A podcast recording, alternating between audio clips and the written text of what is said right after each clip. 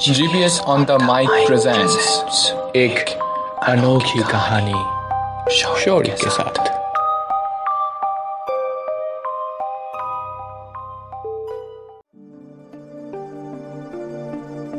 नवी मुंबई भारत का एक आधुनिक शहर है जिसे सपनों का शहर भी कहा जाता है। यहाँ लोग अपने कई सपने लेकर आते हैं। बहुतों को कामयाबी मिलती है पर ज़्यादातर लोगों को नाकामयाबी और असिद्धि का सामना करना पड़ता है। कई वजह से यह सब एक दूसरे को नीचे गिराकर आगे बढ़ने की फितरत में रहते हैं। कई लोग काफ़ी मेहनत करके आगे बढ़ते हैं और कई लोगों को अपनी पहचान वालों की वजह से आसानी से काम मिल जाता है। बॉम्बे शहर दो चीज़ों के लिए मशहूर है। एक वड़ा पाव और दूसरा बॉलीवुड। इस बॉलीवुड के पीछे कई लोगों ने अपनी ज़िंदगी बर्बाद कर ली। बहुत कम लोग थे जो बाहर से आए और कामयाबी हासिल कर सके। उन्हीं मेहनती लोगों में से एक था Rahul Singhania.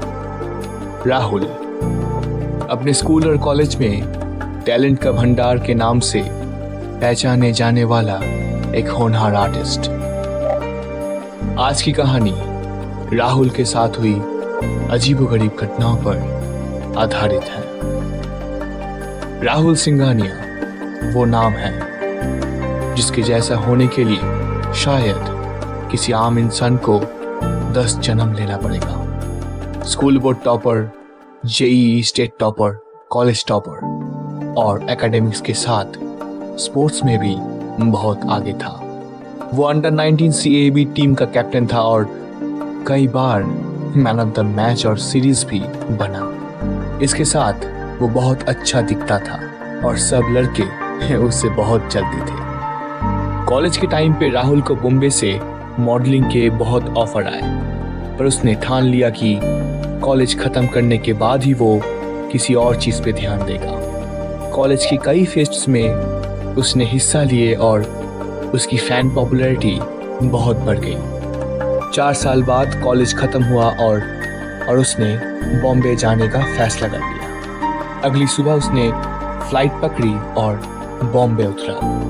Film script writer Abhyut Jaiswal की उस पर काफ़ी टाइम से नज़र थी, क्योंकि वो चाहता था कि राहुल जैसा मल्टी टैलेंटेड कलाकार बॉलीवुड फ़िल्म इंडस्ट्री के लिए बहुत अच्छा साबित हो सकता है। राहुल को गूगल से 25 लाख पैकेज का जॉब मिला था, पर उसे कुछ बड़ा करना था। राहुल ने अपनी पहली फ़िल्म साइन की, वो एक बायोपिक की थी। उसके लिए ये बहुत बड़ा मौका था। उसकी वो बायोपिक लोगों को काफ़ी पसंद आई। और बहुत जल्द राहुल ने महानता हासिल कर लिया। राहुल की कामयाबी आसमान छू रही थी, पर यह कुछ लोगों के लिए चिंता का कारण बन चुका था। राहुल को लगातार कई फिल्म्स और एड्स मिलते गए। वो काफ़ी मशहूर हो चुका था। कुछ महीनों बाद अपनी एक फ़िल्म के चर्चे के लिए डायरेक्टर शिवराज ने राहुल को अपने फार्म हाउस पर बुलाया। पर राहुल नहीं आया, ना ही उसने डायरेक्टर का फ़ोन उठाया। इससे डायरेक्टर काफ़ी दुखी और नाराज़ हुए और राहुल के अपार्टमेंट की ओर निकल पड़े। पर वहाँ उसने जो देखा, वो देख जैसे उसकी आँखें खुली की खुली रह गए।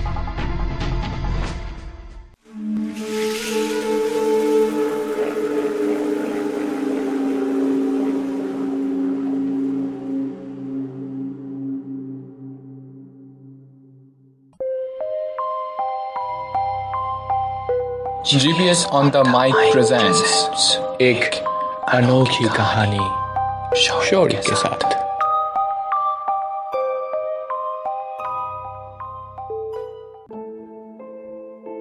शिवराज जी ने सुबह उठकर जब अपना फ़ोन चेक किया तो उन्होंने देखा कि राहुल के लगभग 25 मिस्ड कॉल आए हुए थे। वो काफ़ी हैरान हुए और उसे कॉल बैक किया पर राहुल का फ़ोन स्विच ऑफ़ था। इससे वो काफ़ी परेशान हो गए।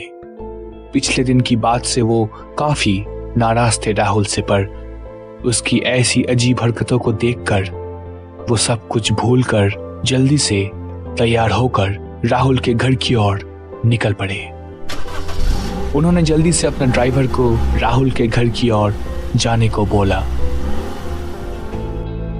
और रास्ते में कई बार राहुल के हर नंबर पर लगातार कांटेक्ट करने की कोशिश करते रहे। पर हर एक नंबर स्विच ऑफ़ या फिर नॉट रीचेबल बोल रहा था। चालीस मिनट बाद वो राहुल के घर पहुँचे। उन्होंने कई बार बेल बजाया पर ना कोई बाहर आया और ना ही अंदर से आवाज़ दी। शिवराज जी ने सात आठ बार दरवाजे को ज़ोर से खटखटाया पर कोई नहीं आया। राहुल उस अपार्टमेंट में अकेला रहता था। शिवराज जी को लगा शायद राहुल घर पे नहीं है। ये सोचकर वो वापस जाने लगे कि तभी कमरे के अंदर से एक लड़की की आवाज़ आई।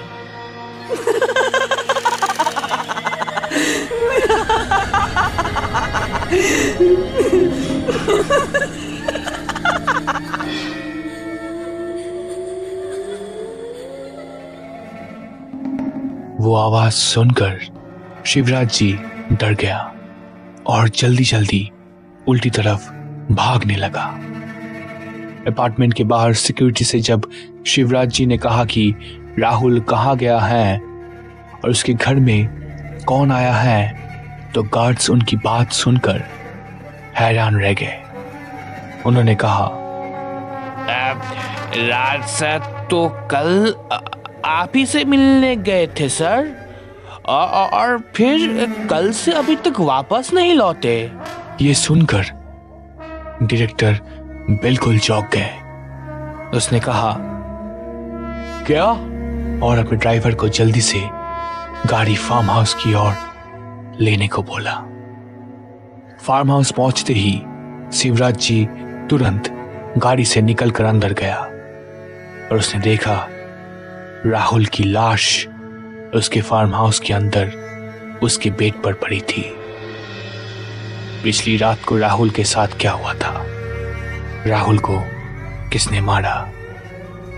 जानने के लिए सुनते रहिए।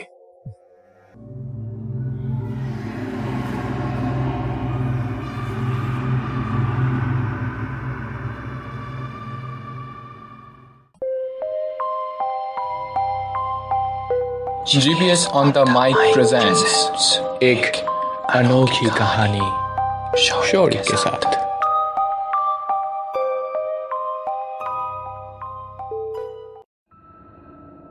अब तक आपने सुना। राहुल सिंघानिया अपने कॉलेज और स्कूल में काफ़ी पॉपुलर था अपने टैलेंट्स की वजह से जिन्होंने एकेडमिक्स के साथ साथ स्पोर्ट्स में भी पारंगत हासिल की थी। पर ऑफर्स मिलने पर भी अपनी कॉलेज की पढ़ाई पूरी की और फिर अपने सपनों को साकार करने के लिए बॉम्बे चला गया। और बहुत जल्द ही अपनी पहली बाइपिक के बाद कामयाबी हासिल कर ली। कुछ दिनों के बाद जब डायरेक्टर शिवराज जी ने राहुल को फ़िल्म के काम से अपने फार्म हाउस पर बुलाया तो वो नहीं आया। और अगले दिन शिवराज जी के साथ कुछ अजीब गरीब घटनाएँ घटी और उन्हें राहुल की लाश अपने फार्म हाउस पे बेड के ऊपर पड़ी हुई मिलती है। अब आगे।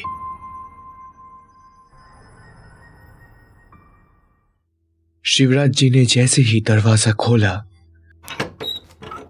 उन्होंने देखा कि राहुल की लाश एक बेड पर पड़ी हुई थी।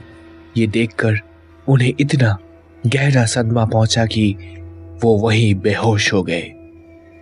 शिवराज जी की आँखें ठीक रात आठ बजकर छत्तीस मिनट पर एक भयानक आवाज़ सुनकर खुल गई। वो किसी औरत की चीखने की आवाज़ थी। शिवराज जी घबराते हुए उठ पड़े, मगर राहुल की लाश वहाँ नहीं थी। वो डर से काँप रहा था। किसी तरह उठकर गिरते पड़ते वो किचन की ओर दौड़ा। जैसे ही उसने फ्रिज खोला लाइट्स चली गई। उसने तुरंत फ्रिज बंद कर दिया और लाइट वापस आ गई। उसे समझ नहीं आ रहा था कि आखिर हो क्या रहा है। वो डर से थर थर काँप रहा था। उसने हिम्मत जुटाई और फिर से फ्रिज खोला और फिर लाइट्स चली गई। उसने दो तीन बार ऐसा किया और हर बार lights on off on off होती रही। उसे बहुत प्यास लगी थी और उसका गला सूख रहा था। पर वो फ्रिज खोलने से डर रहा था तो उसने नल से पानी पीने की कोशिश की। पर जैसे ही उसने बेसिन से अपने मुँह में पानी लिए उसने तुरंत थूक दिया। थूक? ये, ये क्या है? ये पानी में से खून जैसे बदबू क्यों आ रही है? उसने प्लम्बर को फ़ोन लगाया पर नेटवर्क सिग्नल नहीं था। अचानक सिग्नल आया और फ़ोन लग गया। उसने कहा अब पानी की कोई समस्या है? क्या आप शहर में हैं? पर उस तरफ़ से कोई आवाज़ नहीं आया। उसने फिर से कहा हेलो कोई है? उस तरफ़ एक लड़की की रोने की आवाज़ आने लगी।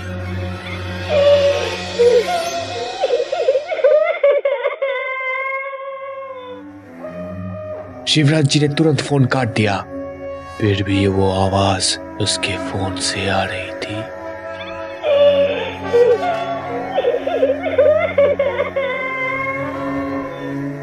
उसने फ़ोन स्विच ऑफ़ कर दिया और नीचे पटक दिया। पर वो रोने की आवाज़ तो तब भी नहीं रुकी।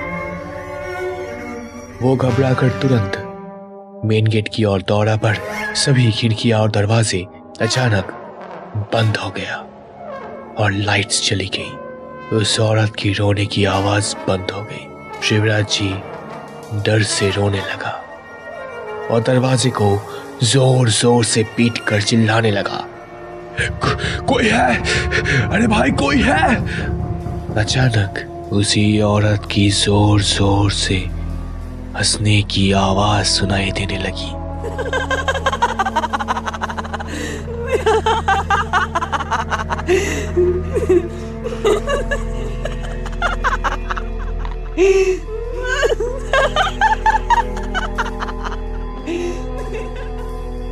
फिर लाइट वापस आई।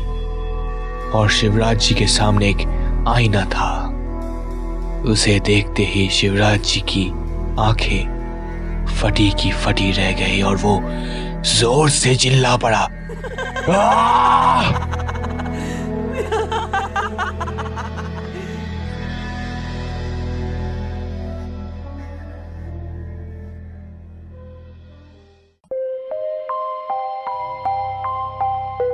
GPS on the mic presents एक अनोखी कहानी शौर्य के साथ।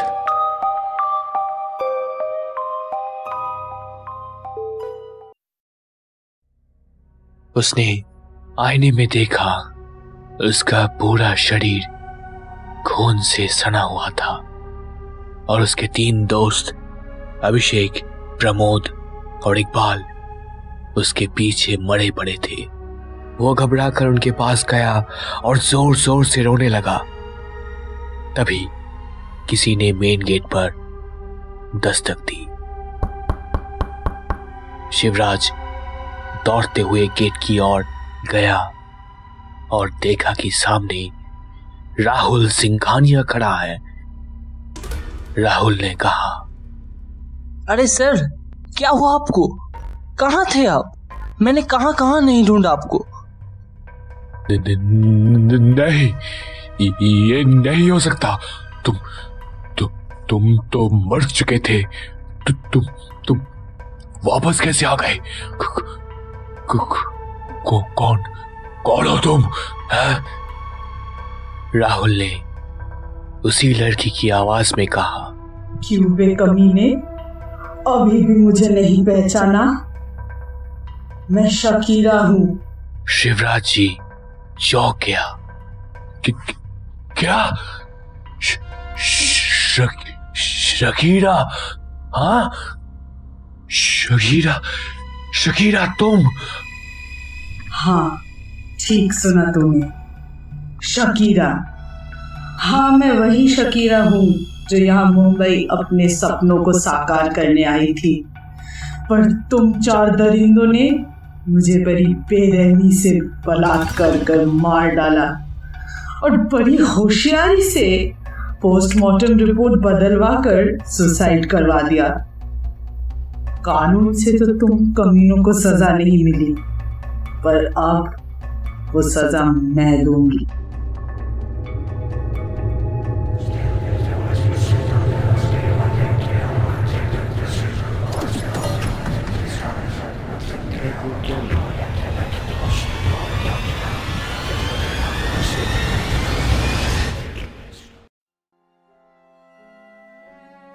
आज से छह साल पहले शकीना नाम की एक 21 साल की खूबसूरत लड़की थी।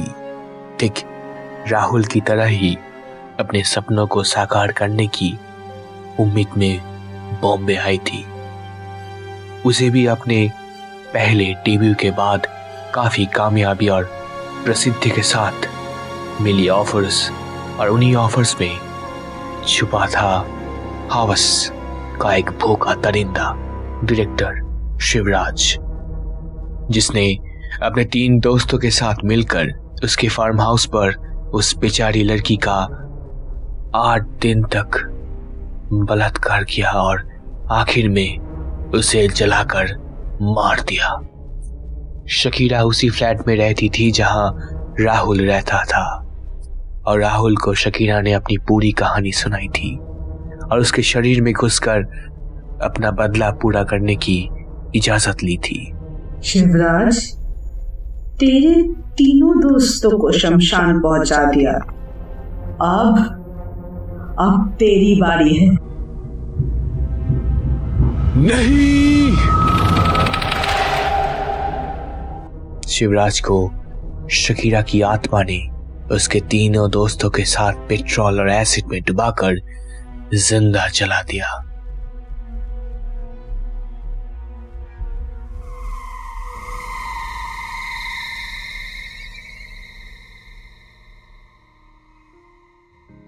अगले दिन, राहुल नींद से जब उठा। उसने अपने आप को अपने बेड पर पाया। उसका सारा शरीर दुख रहा था जैसे उसने हज़ार किलोमीटर की मैराथन दौड़ा हो। बेड से उठकर उसने न्यूज़पेपर लिया और न्यूज़ पढ़ा। फ़िल्म डायरेक्टर शिवराज और उनके तीनों दोस्तों की उनके फार्म हाउस में एक्सीडेंटली आग लगने से आपातकालीन मृत्यु हो गई। राहुल मुस्कुराया और फिर अपने फ़िल्म की कामों में लग गया। और कुछ ही दिनों बाद वो बहुत बड़ा आदमी बन गया। इसी तरह हर साल हज़ारों लाखों लड़कियों की ज़िंदगी इस दरिंदों की वजह से बर्बाद हो जाती है। शिवराज जैसे लोग समाज के लिए बहुत बड़ा खतरा है। पैसों की वजह से बड़े लोगों के खिलाफ केस दर्ज नहीं हो पाता और इसी चीज़ का वो फ़ायदा उठाते हैं और गलत काम करने का उन्हें मौका मिल जाता है। जब तक इस देश में शिवराज जैसे लोग मौजूद हैं, तब तक ये घटनाएँ घटती ही रहेगी। अब वक्त है आवाज़ उठाने का। मैं हूँ शोरिक और ये थी आज की एक अनोखी कहानी।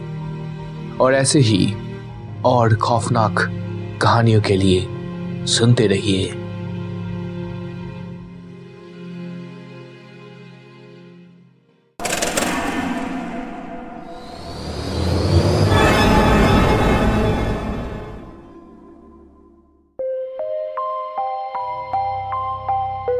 GPS on the mic presents एक अनोखी कहानी शौर्य के साथ।